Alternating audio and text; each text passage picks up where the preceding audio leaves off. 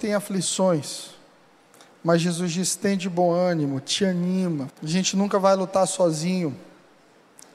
Eu quero falar sobre isso, sobre não guerrear sozinho, sobre entender que você não precisa lutar suas lutas só, porque Deus é por nós.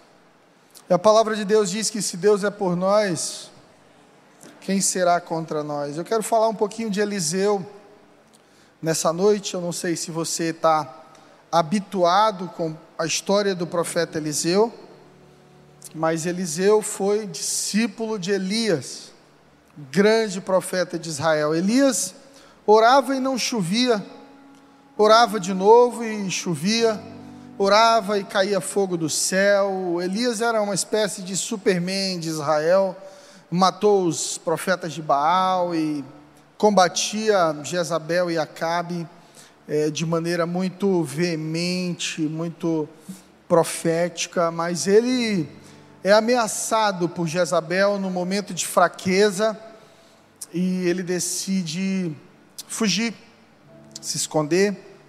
E Elias está tão cansado, tão estressado, que ele pede a morte e ele abre a mão do próprio ministério. Ele diz assim, Deus, para mim já dá, basta, eu quero morrer porque eu não sou melhor do que os meus pais.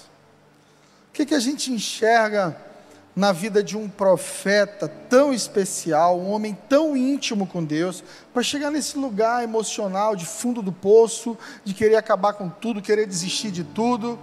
Cansaço, cansaço. Você é ser humano, e seres humanos, se não aprendem a gerir energia, a, a lutar na frequência de Deus, não na sua, É, em algum momento você vai cansar, e quando você cansar é que o inimigo aparece para negociar o melhor de Deus para a tua vida. Você lembra de Jesus? Ele foi tentado por Satanás, mas é interessante que o diabo deixa para tentar Jesus no último dia do seu jejum, no final, porque no final Jesus estava cansado, estava desgastado, estava com fome. E graças a Deus e a Jesus pela fidelidade dele, porque não negociou o propósito de Deus para a vida dele, e porque Jesus não negociou, nós temos a vida eterna. Quando você não negocia o que Deus tem para a sua vida hoje, as próximas gerações estão sendo abençoadas pela sua decisão. Quando você decide permanecer fiel no casamento, quando você decide permanecer fiel a Deus, quando você decide ser fiel à vida, tantas pessoas atentando contra a própria vida, tantas pessoas sabotando a si mesmo, tantas pessoas cansadas de viver. Se houvesse um botão para desligar a vida, muita gente já tinha apertado esse botão. E quando você faz isso, você não sacrifica somente a si mesmo, mas a próxima geração.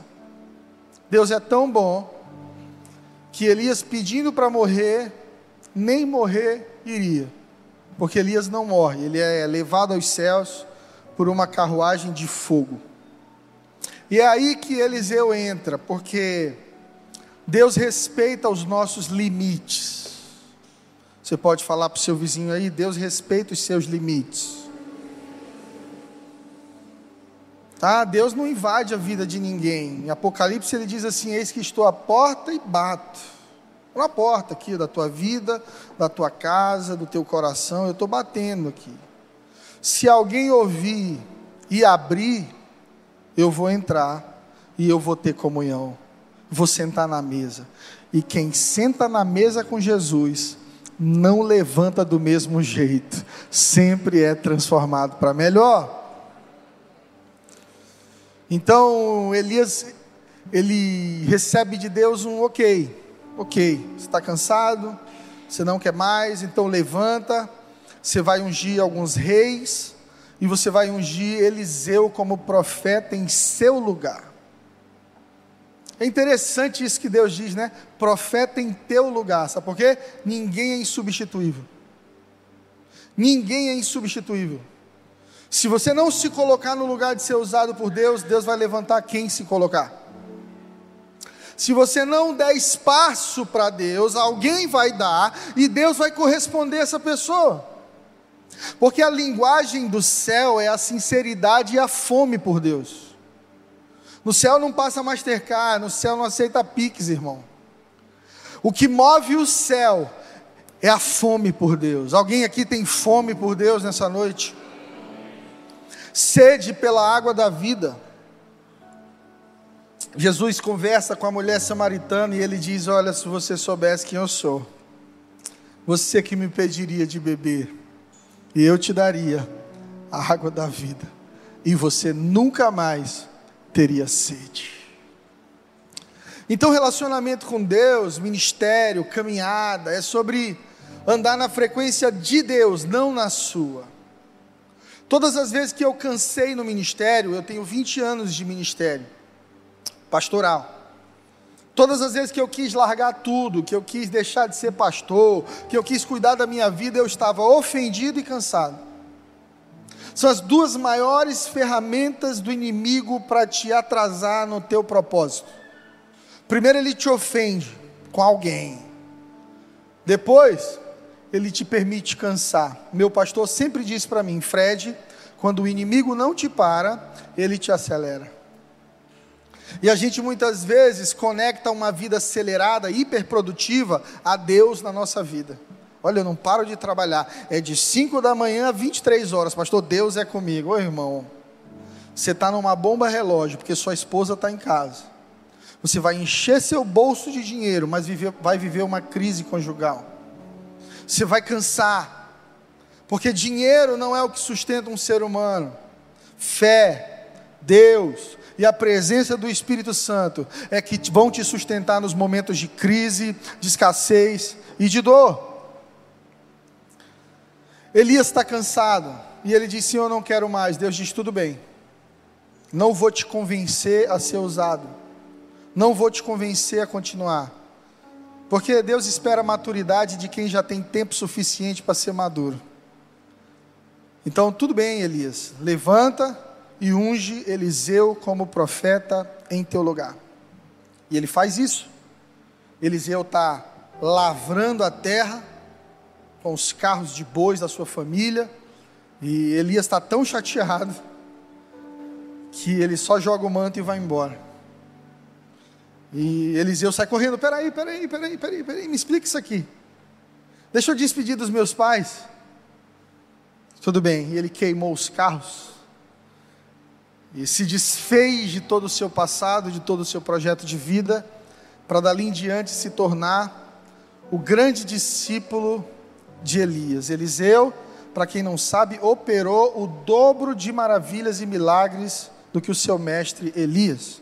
O último milagre realizado, um morto caiu sobre os ossos de Eliseu e ressuscitou na mesma hora, porque Deus havia dado uma palavra para ele de que ele faria o dobro, e ele fecha a sua vida e morre com treze milagres, então o décimo quarto acontece mesmo depois de morto. Sabe o que isso significa? A palavra de Deus nunca volta vazia. Quando Deus te disser que vai fazer uma coisa, Deus vai fazer, ainda que seja em cima do seu esqueleto, ainda que você já esteja morto, mas se Deus prometeu, Deus vai cumprir.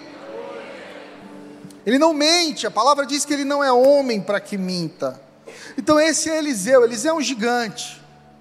Eliseu é aquele que viu Elias subindo e gritou: meu pai, meu pai, carros e cavalos de Israel. E o manto veio caindo, e ele pega o manto, em seguida já toca com o manto no Jordão, as águas se partem, e todas as pessoas que seguiam a Elias olham para Eliseu e dizem: o Espírito do Senhor agora é com Eliseu. Quando você persegue a unção de Deus, a unção de Deus te acompanha. Quando você honra uma vida de milagres, quando você honra uma vida de busca pelo Espírito Santo, tenha certeza de uma coisa: o Espírito Santo de Deus não vai te desamparar em momento nenhum da sua vida. Olha o que vai acontecer aqui com Eliseu agora, em dois Reis, capítulo seis, versículo dez. Então o rei de Israel avistou, avisou homens que moravam naquele lugar, e eles ficaram alertas. Isso aconteceu várias vezes. O rei da Síria ficou muito aborrecido E chamou seus oficiais e perguntou: quem é de vocês que está do lado do rei de Israel? Um deles disse: nenhum de nós, rei. É o profeta Eliseu, que fica contando ao rei de Israel tudo que o Senhor fala, até mesmo dentro do seu próprio quarto em secreto. Então o rei ordenou: descubram onde Eliseu está, eu o vou prender. Contaram então que Eliseu estava em Dotã, e ele mandou para Dotã uma grande tropa de soldados com cavalos e carros de guerra. Eles chegaram de noite e o cercaram, cercaram ali toda a cidade, toda a casa do profeta. E no dia seguinte, cedinho, o menino, o empregado de Eliseu, levantou cedo e saiu de casa, e deu de frente com as tropas sírias, com seus cavalos e carros de guerra, cercando a cidade. Ele entra em casa e diz a Eliseu: Senhor, nós estamos perdidos, o que, que vamos fazer? Eliseu disse: não tenha medo, pois aqueles que estão conosco são mais numerosos do que os que estão com eles. Então Eliseu orou assim, dizendo: ó Senhor Deus, abre os olhos do meu empregado e deixa que ele veja. Deus respondeu a oração dele. O empregado de Eliseu olhou para cima e viu que ao redor de Eliseu, ao redor do morro, estava coberto de cavalos e carros de fogo. Isso aqui não é Hollywood, irmão. Isso aqui é Deus se movendo no Velho Testamento, através da vida de um grande profeta, que recebe o manto de Eliseu e começa a viver numa frequência mais alta. E nessa mensagem eu quero te mostrar a diferença do estilo de vida e do tipo de ótica para a vida desse menino empregado de Eliseu e a maneira como Eliseu enxerga as coisas.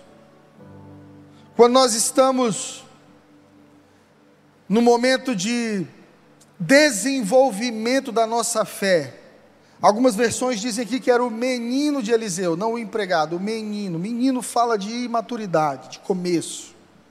Quando estamos no começo da nossa caminhada com Deus, nós não conseguimos enxergar muitas vezes o mundo espiritual.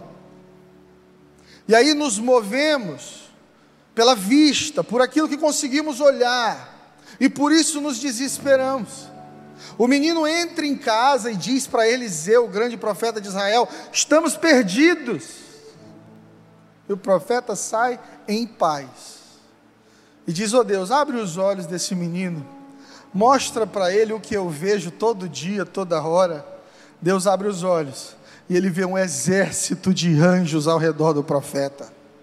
Irmão, você não pode ver, mas Deus está ao redor daqueles que o temem. Deus está ao redor daqueles que o buscam. Quantos livramentos você não já viveu na sua vida?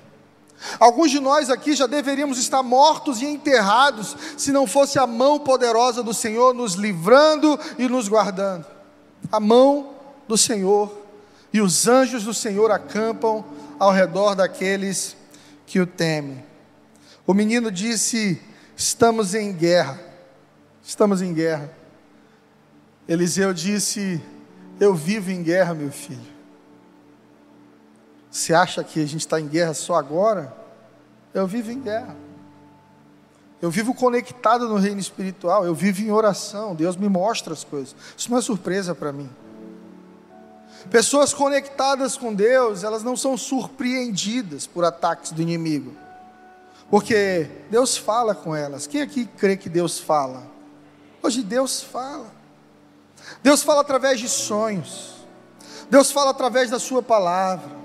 Deus fala através de louvores. Deus fala através de, de um vaso, de um irmão, uma irmã, que muitas vezes do lado aí, do seu lado na igreja, diz: olha, eu vi isso, eu vi aquilo, Deus me mostrou. Levanta a tua casa em oração, em intercessão. E por que que muitos de nós não andamos na frequência de Deus? Porque Deus fala, mas a gente não ouve. Ou a gente está ocupado demais para ouvir, ou a gente perdeu a sintonia com o Espírito Santo de Deus. Contar para você uma experiência que eu tive essa semana, que foi muito impactante para mim, e eu passei uns dez minutos só agradecendo a Deus pelo livramento. Nós estamos arrumando o tempo inteiro a farm, fica em Lagoa do Piauí, então a gente sempre passa por Demerval Lobão, e eu estava indo no meu carro para lá, uma média de oitenta, cem por hora, e antes de chegar, assim, uns dez quilômetros de Demerval Lobão, eu, eu vi na minha mente aqui, ó, na minha imaginação, eu me vi atropelando uma criança, do nada. Esse pensamento entrou no meu coração, e na hora eu comecei a orar, eu repreendi em nome de Jesus, e eu pisei no freio, e comecei a ir a cinquenta por hora. Quando eu estou chegando em Demerval, onde tem redutores de velocidade, mas já tiraram os redutores, não estão lá essa semana, um pouquinho antes dos redutores, eu estou andando a quarenta por hora, quarenta e cinco por hora, tem três meninos de bicicleta do lado direito aqui, do acostamento, fora da pista. De repente, um deles, a uns vinte metros de mim, simplesmente vira para atravessar a pista sem olhar para o lado. Eu só tive a reação de pisar no freio e tentar tirar o carro daquele menino, e eu parei com o, o para-choque do meu carro a um metro da perna do menino, que ficou imóvel, ele só ficou olhando assim, esperando o acidente, e quando eu parei, eu respirei fundo, eu baixei o vidro, eu ia brigar com ele, ele disse: tio, eu não te vi, eu não te vi, desculpa tio. O irmão dele puxou ele para o lado, e eu fui até o Rei do Cajá, uma lanchonete que eu gosto, quem me conhece sabe que eu gosto de comer, sentei no Rei do Cajá, pedi um suco de maracujá, tomei, e disse para mim mesmo: como é bom, como é bom ouvir a Deus.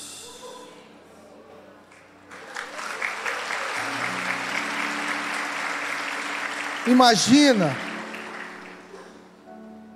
imagina que eu estivesse ocupado demais para ouvir a Deus naquele dia, ou que ao ter aquele pensamento eu simplesmente ignorasse e continuasse o meu caminho a oitenta, cem por hora. Aquele jovem poderia estar morto, eu poderia ter que resolver uma situação de atropelamento, ainda que é, não voluntário, não por minha culpa, mas você está envolvido num problema, e Deus simplesmente, por ser o alfa e o ômega, por conhecer o futuro, Deus conhece o teu amanhã, Deus pode te direcionar e te proteger no seu caminho.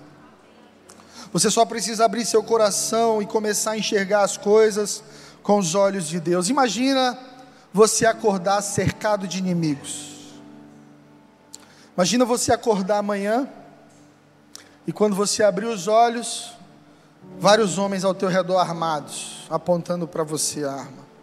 Foi mais ou menos isso que Eliseu viveu.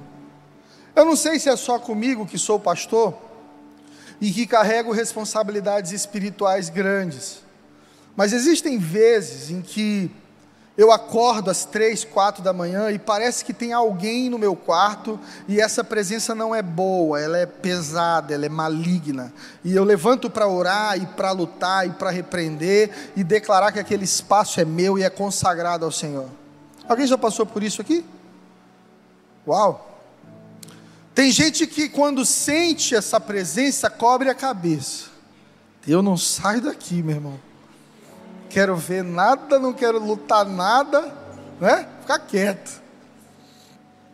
Mas eu quero te recomendar que, ao sentir o espaço violado espiritual da tua casa, se levante, olhe para quem for ou para onde for e diga: essa casa aqui pertence ao Senhor.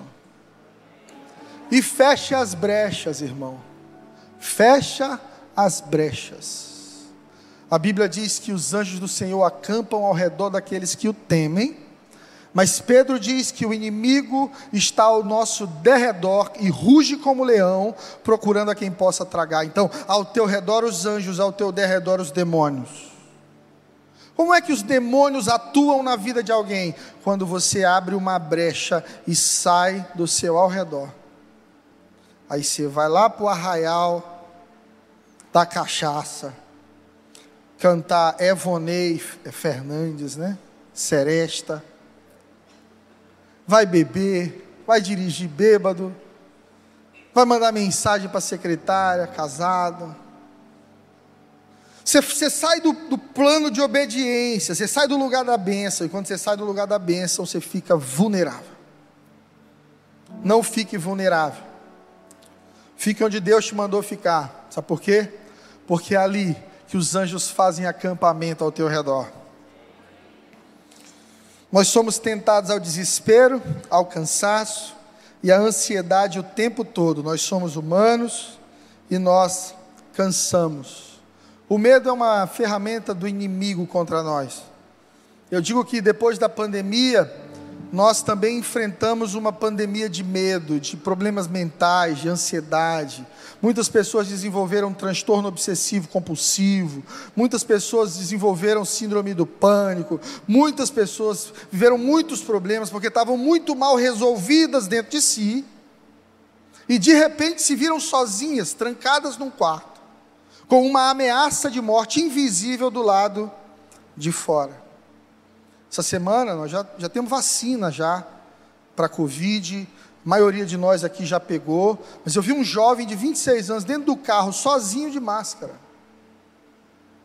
Eu fiquei olhando aquilo e disse, não é normal, não é normal. É o quê? O medo ainda permanece. O medo de perder algo que você não tem sob controle, irmão. Quem aqui garante que vai viver mais de dez anos? Você não pode garantir. Isso não está na sua mão. Está na mão do Senhor. Por isso quem é maduro na fé como Eliseu, descansa. E quando vem algum menino na fé desesperado, profeta, profeta, estamos perdidos, ô oh, menino, sobe para a minha frequência, aprende a descansar, se Deus abrir os teus olhos, você vai ver miríades de anjos e carros de fogo ao meu redor, me guardando aonde eu colocar a planta dos meus pés. E o menino viu, porque meninos podem enxergar o sobrenatural, quando caminham com pessoas mais maduras. Por isso você precisa de um intercessor, você precisa caminhar com alguém que já tem mais experiência, que também tem caráter para te conduzir na fé, para te levar num lugar adiante, como Paulo fez com Timóteo. Todo Timóteo precisa de um Paulo, todo discípulo precisa de um discipulador, todo pastor precisa de um pastor. Eu não posso falar sozinho, eu não tenho autoridade para falar se ninguém fala no meu coração. Até o psicólogo para atender os outros precisa ser atendido, você sabia disso? É lei. O médico precisa ir no médico. Por que que a gente acha então que para viver com Deus, para ser cristão, a gente pode se virar sozinho? Aquele menino pôde acessar o sobrenatural e ver o céu, porque andava com alguém que o fez enxergar e subir sua frequência. Efésios seis, versículo doze, abra sua Bíblia comigo.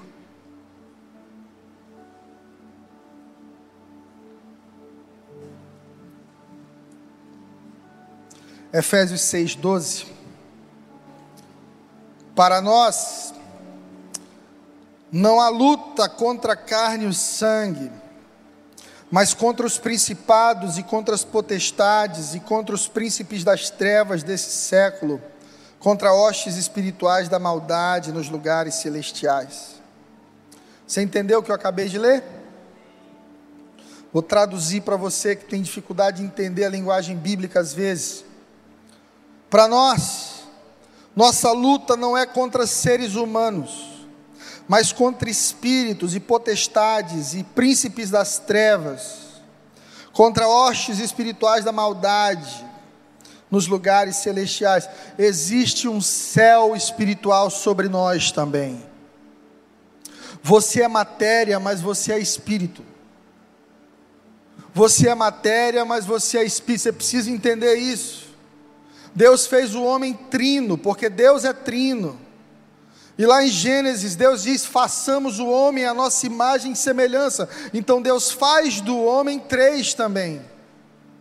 Então o Fred é corpo, alma e espírito. Você é corpo, alma e espírito. A gente vê trindade em muitas coisas na terra, como por exemplo na música, nós temos melodia, harmonia e ritmo. Então tem, tem trindade para todo lado, porque essa é a assinatura de Deus. E o que, o que Paulo está dizendo aqui para a igreja em Éfeso é: para de achar que a tua guerra é com pessoas. Tua guerra não é com pessoas, tua guerra é contra espíritos que influenciam pessoas. Deus usa pessoas, igreja. Você crê que Deus usa pessoas? Deus já usou alguém na tua vida? Às vezes eu aqui pregando, o irmão do lado, alguém se levantou para ser uma bênção na tua vida. Então, se Deus usa pessoas, o diabo também. Para isso, a gente precisa olhar as coisas por uma ótica mais espiritual.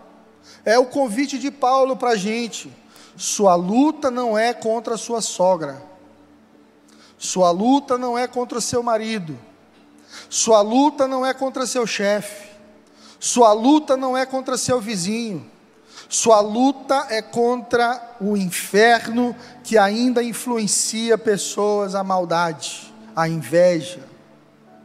Se você for assistir documentários de serial killers, eu não te indico isso, mas já assisti, na época da minha vida que tudo que era seriado assim, eu assistia.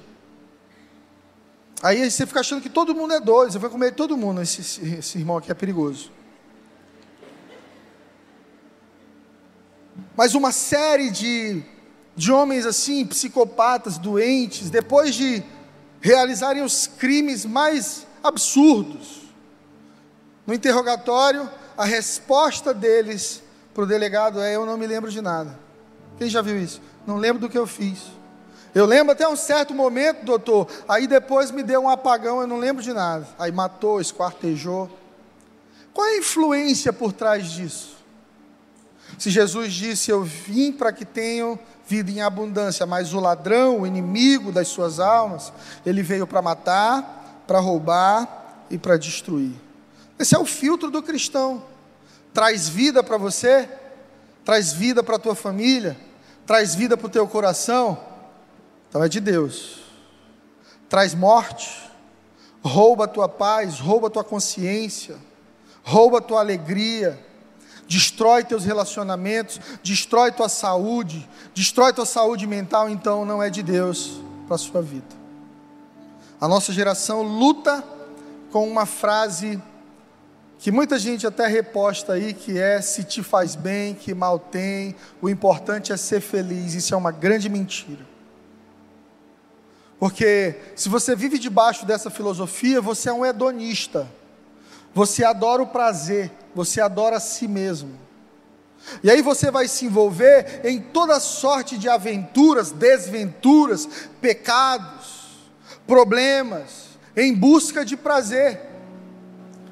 E se o fim da sua vida é só prazer, você não é diferente de um animal, você está buscando realizar os seus instintos, a fome do seu coração. Mas Deus não nos fez um animal como todos os outros. Deus colocou algo em nós que não colocou no cachorro, no gato, no passarinho. A Bíblia diz que quando Deus termina de formar o homem do pó da terra, Deus sopra nas narinas de Adão. Deus está dizendo isso: eu estou dividindo a minha essência divina contigo. Eu quero te dar sabedoria, meu filho. Adão, a partir de agora você vai ter discernimento, você vai pensar, você vai ter o dom de criar também, você vai botar nome nos bichos, você vai dominar e governar sobre a terra. E me parece que o grande projeto do diabo para a humanidade é nos tirar desse lugar e nos colocar no lugar onde somos bichos somente, novamente. Você viu a situação do cachorrinho em Teresina? Atropelado pelo carro de lixo, lá tremendo de dor, desfalecendo, como se não bastasse, pega na perna e põe para ser esmagado num carro de lixo, um animalzinho. Eu tive há duas semanas atrás com índios, no I N P E, no Instituto Nacional de Pesquisa Espacial, numa agenda climática, discutindo clima com índios, com cientistas. Eu fui convidado e fui. Eu fiz um amigo, André Tenere, ele é índio em Manaus, e ele disse para mim assim: ô Fred, o problema do evangélico brasileiro é que ele não entende a Bíblia. Olha o que o índio me disse. Quando em João três dezesseis, a Bíblia diz que Deus amou tanto o mundo, que deu seu Filho, para que todo aquele que nele crê não sofra, mas tenha vida eterna, nós achamos que o mundo somos nós. Aí ele diz para mim assim: o homem branco, o homem branco é tão egoísta, que ele acha que o mundo é ele, Deus morreu só por ele. Mas se nós formos ler a tradução de mundo no hebraico, a tradução do que realmente foi escrito há milhares de anos atrás, é: Deus amou o cosmos, e cosmos é tudo. Deus amou a borboleta, Deus amou tanto o passarinho, Deus amou tanto as palmeiras, as rosas. Deus olhou para a terra e disse: eu amo isso, eu amo esse projeto, eu amo tudo que eu criei, eu amo tudo que está aí dentro. Isso muda completamente a nossa perspectiva de vida, porque a gente começa a entender que a gente é responsável por cuidar, por amar, e por não nos tornarmos monstros, bichos, seres humanos animais. Tem vontade, faz. Tem vontade de matar, mata. Tem vontade de bater, bate. Tem vontade de esculhambar no trânsito, esculhamba. Tem vontade de humilhar, humilha. Não é esse o propósito de Deus para as nossas vidas. E Paulo está dizendo: sua luta não é contra carne nem sangue. Aprenda a discernir quem está por trás das pessoas. Pastor, meu chefe me persegue. Irmão, não é seu chefe, é quem o influencia. E eu não vou orar para Deus te tirar de lá. Eu vou orar para que você possa brilhar a luz de Cristo ali. Quando Vitória era pequenininha, a gente cantava uma música juntos assim: minha pequena luz, vou deixar brilhar.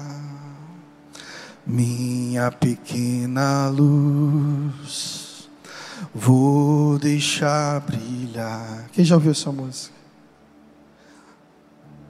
Você é a luz do mundo. E luz com luz não muda nada. Se a gente encher essa sala de luz, uma luz a mais não vai fazer diferença. A luz foi feita por Deus para brilhar na escuridão. Então a gente precisa abandonar essa frequência de pedir a Deus que nos livre dos nossos inimigos, sem sequer lutarmos, sem sequer enfrentá-los, sem sequer nos posicionarmos. Se pudesse, nós, nós evitaríamos o deserto e iríamos direto para a terra prometida, mas é justamente os desertos que nos preparam para entrarmos na terra prometida com o coração certo, porque bênção também mata, irmão. Sua guerra não é contra pessoas, é contra espíritos. Diga isso para quem está do seu lado: eu não sou seu inimigo. Amém? Se, se foi seu marido que você falou, sua esposa, você já resolveu um problema hoje. Não sou seu inimigo, estou aqui para ser companheiro de jornada na sua vida. E um erro básico que a gente comete quando é imaturo na fé é achar que a nossa luta é contra as pessoas. E aí, no lugar de construir pontes, nós construímos muros. Você não é inimigo de ninguém além do diabo e de si mesmo. Eu quero falar sobre três frequências, estados de espírito, que esse menino que servia Eliseu entrou, e que muitos de vocês aqui têm caído no mesmo laço e têm entrado, mas que nós vamos abandonar essas frequências esse mês e vamos sintonizar numa frequência mais alta no coração de Deus, amém? A primeira delas: saia da frequência da ofensa. Como eu disse ainda há pouco, quando o inimigo quer parar alguém, quer tirar alguém da presença de Deus, ele vai ofender em primeiro lugar, e depois ele vai te ocupar, ele vai te cansar. Muitos de nós andamos ofendidos, guardando mágoa contra alguém, sem perdoar alguém, pai, mãe, irmão, amigo, chefe, às vezes um erro de dez anos, doze anos para trás, mas isso ainda, ainda traz amargor ao teu coração. Daí a etimologia da palavra ressentimento, ressentir, sentir de novo. Toda vez que você lembra daquilo, toda vez que você lembra daquela pessoa, você sente de novo aquela amargura no teu coração, e isso vai te adoecer, e isso vai te impedir de viver uma vida abençoada. Irmão, libera o teu coração nessa noite. Decida sair daqui, deixando esse fardo de ofensa na presença de Deus, e sair leve. Jesus disse: olha, meu fardo é leve, meu jugo é suave. Se tua vida está pesada, então você não está carregando o fardo de Jesus, porque o fardo de Jesus é leve, é suave andar com Cristo. Viver uma vida com Deus sempre será leve. Eu quero te dar uma dica de um exercício que eu pratico como pastor, porque eu estou sempre lidando com o caos das pessoas. Três pessoas me procuram para celebrar algo, e noventa e sete me procuram para contar problemas, e as pessoas tentam te arrastar para o caos delas. Vem cá para o meu caos, vem para dentro do meu problema comigo, vem chorar comigo, vem sofrer comigo. Não entre no caos do outro. Você serve Ele na dor, mas você permanece no seu lugar de paz. Amém? Jesus disse: a minha paz vos dou, não como o mundo dá. Porque a paz do mundo é uma paz condicional. Você se sente amado, você está feliz, está tudo bem, passou de ano, passou no Enem, ai, estou em paz, pastor. Deu um problema, descobri uma doença, a empresa está com problema, perdi minha paz. Essa é a paz do mundo. A paz de Cristo é a paz incondicional, é essa paz que Eliseu está vivendo aqui. Um exército acampado ao redor da casa dele de manhã cedo. O parceiro dele: nós estamos perdidos, profeta. Estamos ou não? Porque eu estou vendo mais do que você e mais do que eles. Quando você caminha com Deus, você enxerga de um lugar mais alto. Você não se ofende, você não entra no caos dos outros. Tem gente que anda por aí, irmão, que é uma bomba relógio, procurando alguém para explodir em cima. Já viu no trânsito como tem maluco? Gente que, se você for discutir, desce do carro, briga, se mata mesmo, bate o carro. Tem gente que está em busca de um conflito, e a sua missão é sair da mira dessas pessoas. Passa de mim, Satanás. Você não cai no laço do outro. Você vai ajudar um deprimido, se ajuda, mas você não entra em depressão com ele. Você vai ajudar um viciado em sexo, um ninfomaníaco, se ajuda, mas você não entra no vício dele. Esse é o segredo de Jesus. Jesus sentava com prostitutas, mas quando ele levantava da mesa, não era ele que tinha se prostituído, era elas que tinham se tornado santas. Maria Madalena serviu o ministério de Jesus até morrer intensamente, porque encontrou enfim o homem da vida dela, Jesus Cristo de Nazaré. Um homem que não quis usar ela, mas disse: pode me usar você, eu vou morrer por você naquela cruz, eu quero ser um instrumento que vai restaurar a tua vida, Maria. Jesus entra na casa de Zaqueu, mas quando sai de lá, não é Jesus que sai corrompido, com negociatas, porque Zaqueu era bandido, é Zaqueu que sai santificado, e ele diz: Jesus, minha casa foi salva, e se precisar eu restituo todo mundo que eu enganei, porque um verdadeiro arrependido sabe refazer caminhos.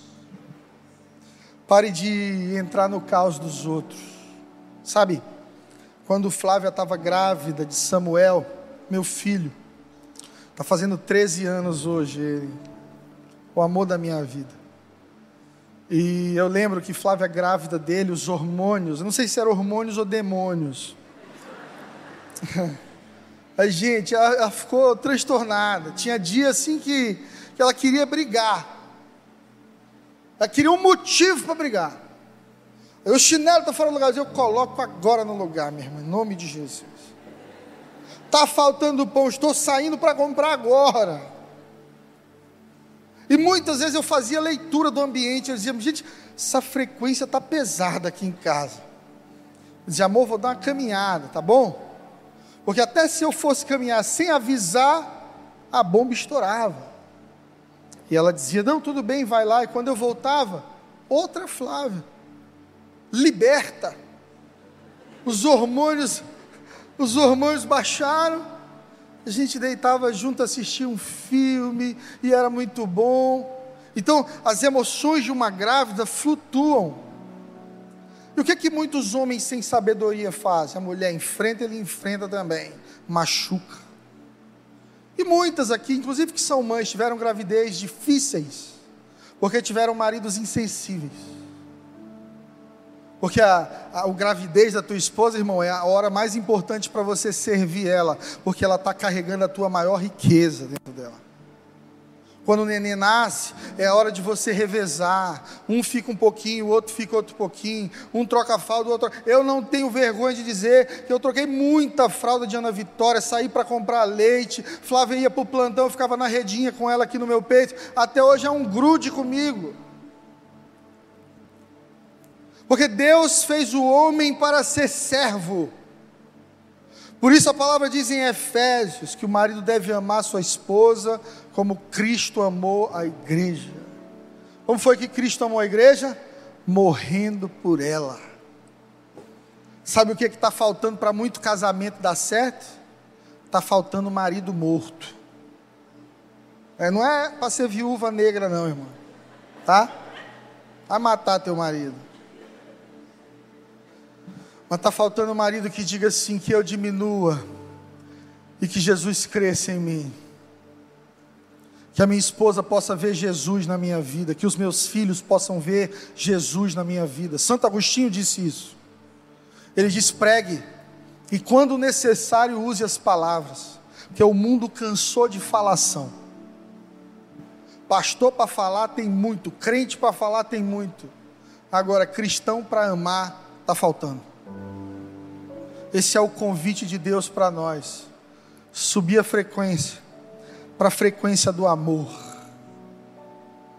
que a nossa igreja seja conhecida como a igreja que ama, como a igreja que restaura, a igreja que oportuniza.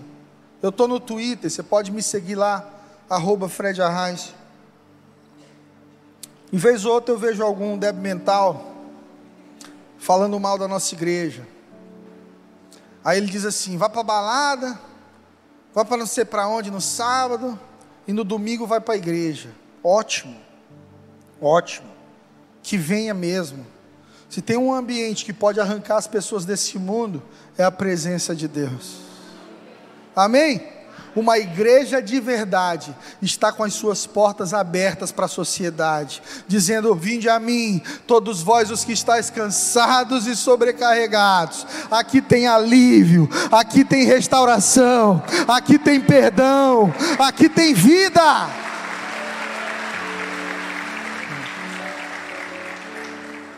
Segunda Crônicas vinte, dezessete, abra sua Bíblia comigo.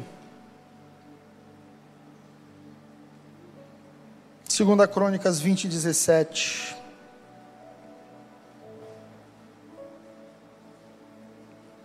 A palavra do Senhor vai dizer assim: vocês não precisarão lutar nessa batalha. É isso que está escrito aí na sua Bíblia?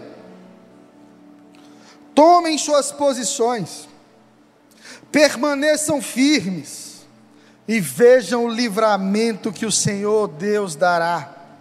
Ó Judá, ó Jerusalém, não tenha medo nem desanimem, saiam para enfrentá-los amanhã, e o Senhor estará com vocês. Se nós estamos numa constante guerra espiritual, Eliseu sabia disso, e toda pessoa espiritual entende isso. Quando você vive com Deus, você tem um alvo nas costas, o inimigo vai querer te desanimar, o inimigo vai querer te ofender, o inimigo vai querer te decepcionar com a igreja, com seus irmãos, para que você se torne amargo, para que você se torne um decepcionado, que não acredita em nada e em nem ninguém, e caminha sozinho. Todo mundo aqui conhece alguém que está amargo, que diz assim: igreja coisa nenhuma, pastor coisa nenhuma, Deus coisa nenhuma. Pessoas que desconsideram o sagrado, feridas, ofendidas, permitiram que o seu coração, sua fonte, se tornasse amarga. Um conselho bíblico para você: de tudo o que você deve guardar, guarda o seu coração, porque é dele que saem as fontes de vida. Sabe o que Dalai Lama disse? Não gosto dele, mas ele disse algo interessante. É importante frisar que eu não gosto dele de novo. Ele disse o seguinte: estar ofendido é como pegar uma brasa quente e jogar em alguém.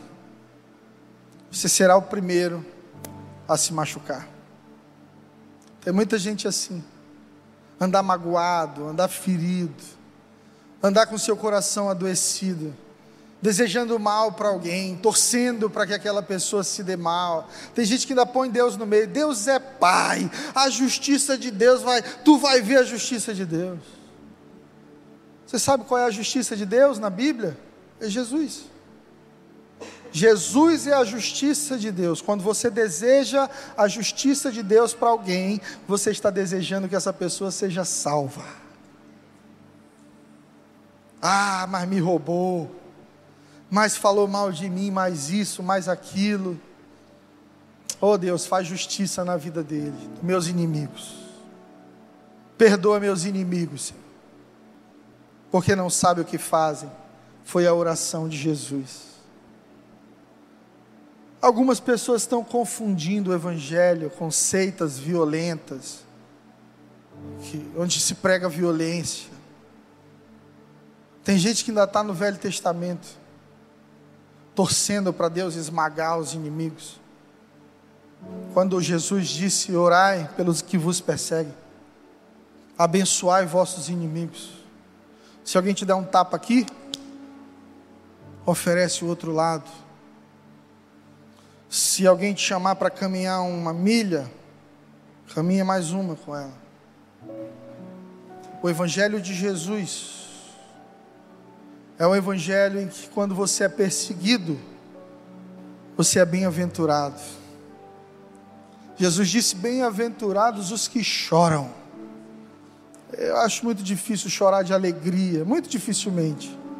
Mas tem muita gente chorando de tristeza, de dor, porque está quebrado.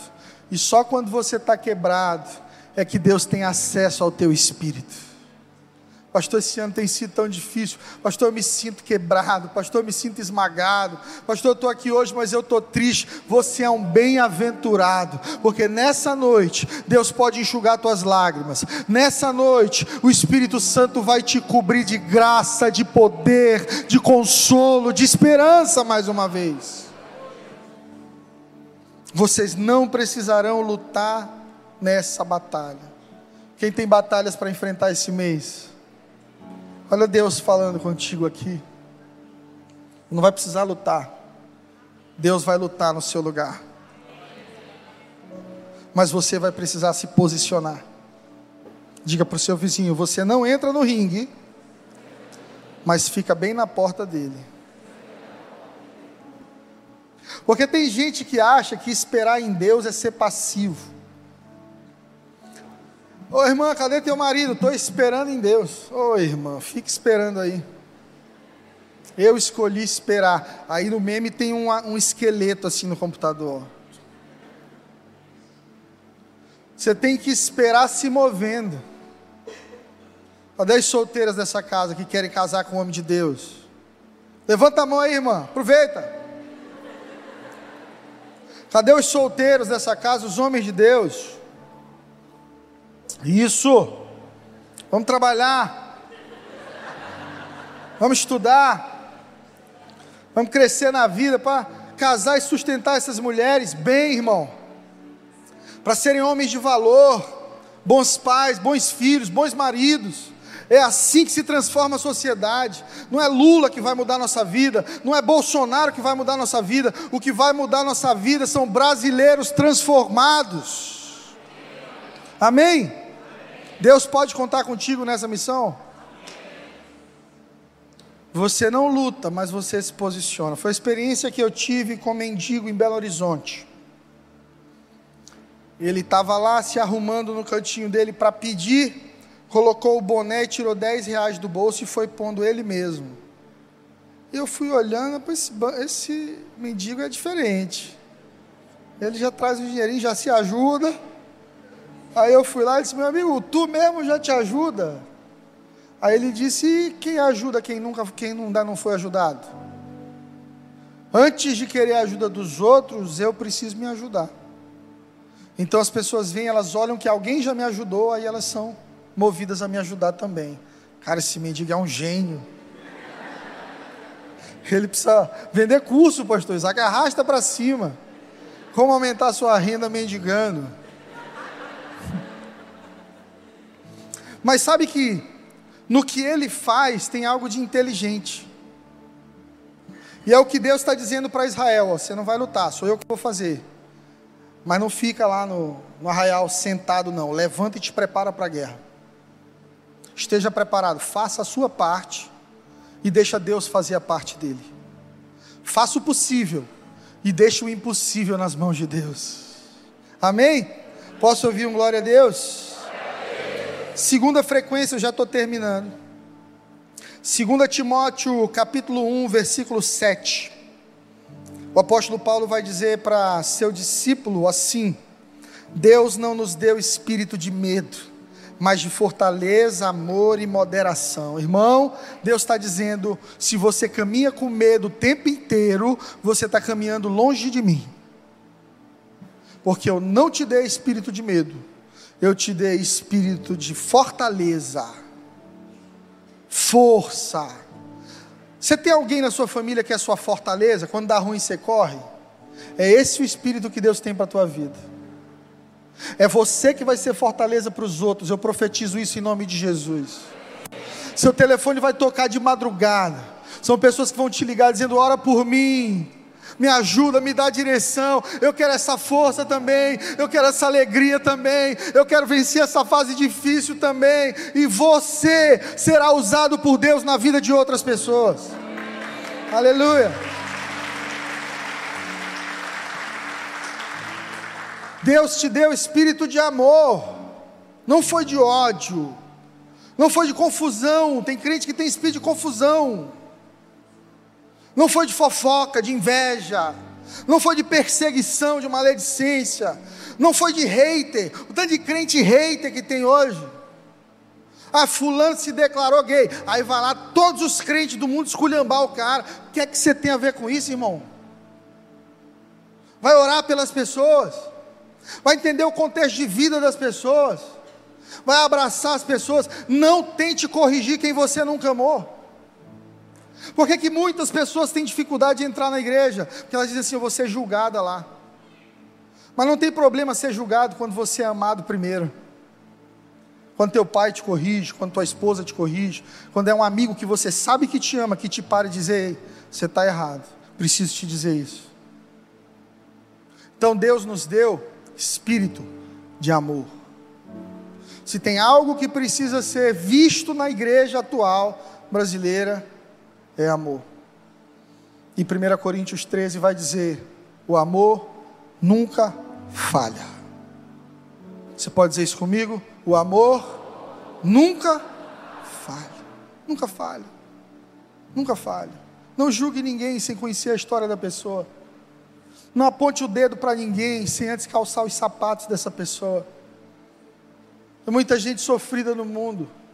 Tem muita gente se sentindo sozinha no mundo. Tem muita gente vulnerável no mundo. O papel da igreja é o resgate. Amém? E também Deus nos deu espírito de moderação, equilíbrio, equilibrado, gente moderada, não é crente psicopata, é crente normal da cabeça, gente boa. Amém? Quem aqui já conheceu um crente psico? Vamos orar por ele, para ele ser liberto. Mas quem aqui tem um amigo que não é crente, mas é gente boa? Não precisa estar na igreja para ser gente boa. Você entende isso? Mas quem está na igreja tem obrigação de ser referência de amor, de moderação e de força. Porque é a fé que você declara. Você está dizendo, sou cristão, eu sigo Cristo, Jesus é meu, Jesus é minha referência. Então o mundo espera isso de você. Te dar um recado nessa noite: você e Deus são maioria. Pode um exército se voltar contra você, mas se você tiver Deus do seu lado, você nunca vai perder uma guerra. Amém? Em dois Reis seis, dezesseis, Eliseu vai dizer para aquele menino assim: não tenha medo, não tenha medo. Deus não nos deu espírito de medo. Ai, pastor, eu queria tanto ser um artista. E por que não é? Porque eu tenho medo, pastor. Eu tenho medo das pessoas me julgarem, me criticarem. Eu tenho medo de não ser aceito. Pastor, eu queria tanto ser um empresário, eu estou aqui amarrado nesse emprego aqui, um salário mínimo, mas meu sonho era ser um empreendedor. E por que que não empreende? Porque eu tenho medo, pastor, de dar errado. Pastor, eu estou namorando há vinte anos com essa irmã, e a gente queria tanto casar, sabe, pastor? A gente já, já fez de tudo, pastor. A gente já caiu, já transou, a gente está... Esses vinte anos aí a gente é marido e mulher. Ô, irmão, por que que não casa? Eu tenho medo, pastor. Pastor, meu sonho é morar em Portugal, é morar na Alemanha. Eu tenho grandes sonhos, grandes projetos. Irmão, por que que você não vai? Pastor, eu tenho medo. Você percebe que o medo é um entrave para que você viva os sonhos de Deus? Você percebe que o medo é um bloqueio. O medo, ele ofende Deus, irmão. Sabe por quê? Porque o medo te diz assim: Deus não é suficiente para fazer o que prometeu na tua vida. O medo ofende a fé, porque ele diz que o Deus que nunca falhou, o Deus que criou todas as coisas, ele vai falhar justamente contigo. Você quer uma boa notícia? Deus não vai falhar. Deus nunca falhou.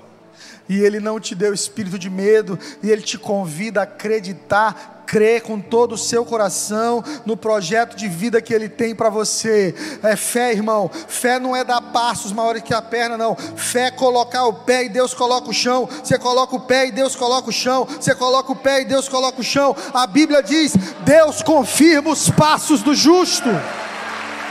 Isso é fé.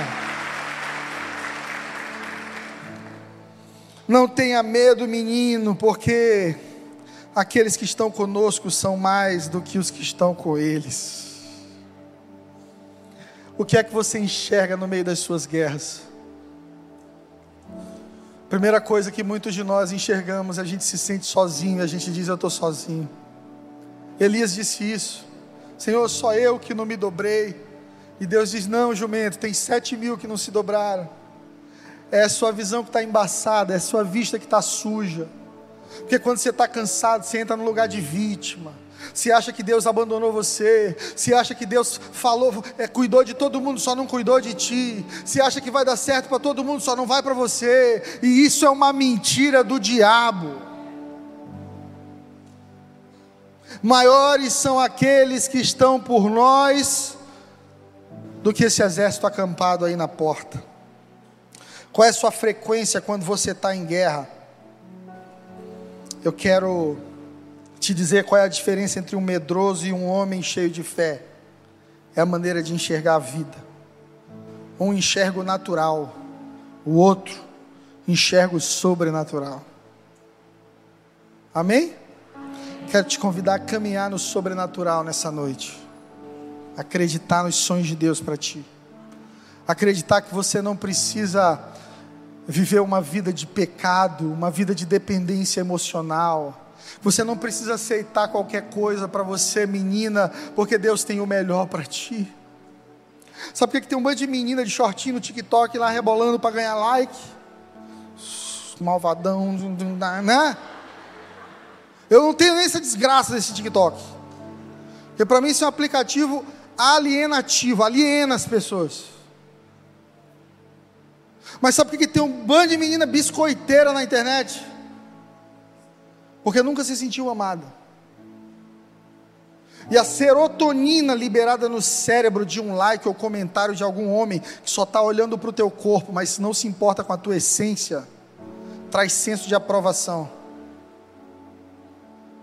Deixa eu te dizer uma coisa: você não precisa da aprovação dos homens quando você tem a aprovação do céu. Deus tem o melhor para você. Você não precisa ser um objeto admirado por homens. Você não precisa se entregar para o seu primeiro namorado, só porque você não teve um pai presente na sua vida e está em busca do amor de um homem. Você não precisa disso. Eu quero te apresentar um homem nessa noite que nunca vai te usar. Eu quero te, te apresentar um homem nessa noite que não vai te humilhar. Um homem que não vai te tratar como objeto. Um homem que vai te ouvir atenciosamente. Jesus Cristo de Nazaré. O Emanuel, o Deus conosco, Deus conosco, Ele está aqui nessa noite. Você pode sentir a presença dEle aí? Não dá para fabricar essa presença, irmão. Nem um milhão de dólares compra essa presença que está sobre nós aqui nesse lugar. Sabe o que que traz essa presença para cá? O seu coração faminto e sedento por Ele. Eu profetizo sobre a tua vida, você vai andar em vitória, você vai andar em vitória. Acabou o tempo da derrota, acabou o tempo de ser vítima, acabou a confusão mental, acabou o vitimismo. Para, acabou, acabou. Entra no teu lugar, entra na presença do teu pai, entra no teu quarto e ora, entra, sobe a tua frequência, porque o teu pai que te vê em secreto, ele te recompensará. Para a gente terminar, Isaías quarenta e um, dez. Deus vai falar conosco assim, dizendo: não temas, porque eu sou contigo. Não fique assombrado, porque eu sou teu Deus. Eu te fortaleço, sim, eu vou te ajudar. Eu vou te segurar com a destra da minha justiça. Essa palavra "não temas" na Bíblia está presente aqui centenas de vezes. Não temas, não temas, não temas. Porque a vida é um desafio muitas vezes maior do que nós. As nossas necessidades, os nossos desafios, a nossa história de vida, os vícios, os traumas, as dores, as expectativas, as responsabilidades. E às vezes a gente olha para tudo isso e a gente se sente tão pequeno, e a gente diz: Deus, eu não vou dar conta. Como é que eu vou dar conta disso, Senhor? Como é que eu vou sair dessa crise? Como é que eu vou vencer? Como é que eu vou conseguir, num mundo tão competitivo, dar certo? Meu filho, minha filha, não temas, é porque eu sou contigo. Não te assombres, porque eu sou o teu Deus. Eu te fortaleço, sim, eu vou te ajudar e vou te segurar com a minha mão direita de justiça.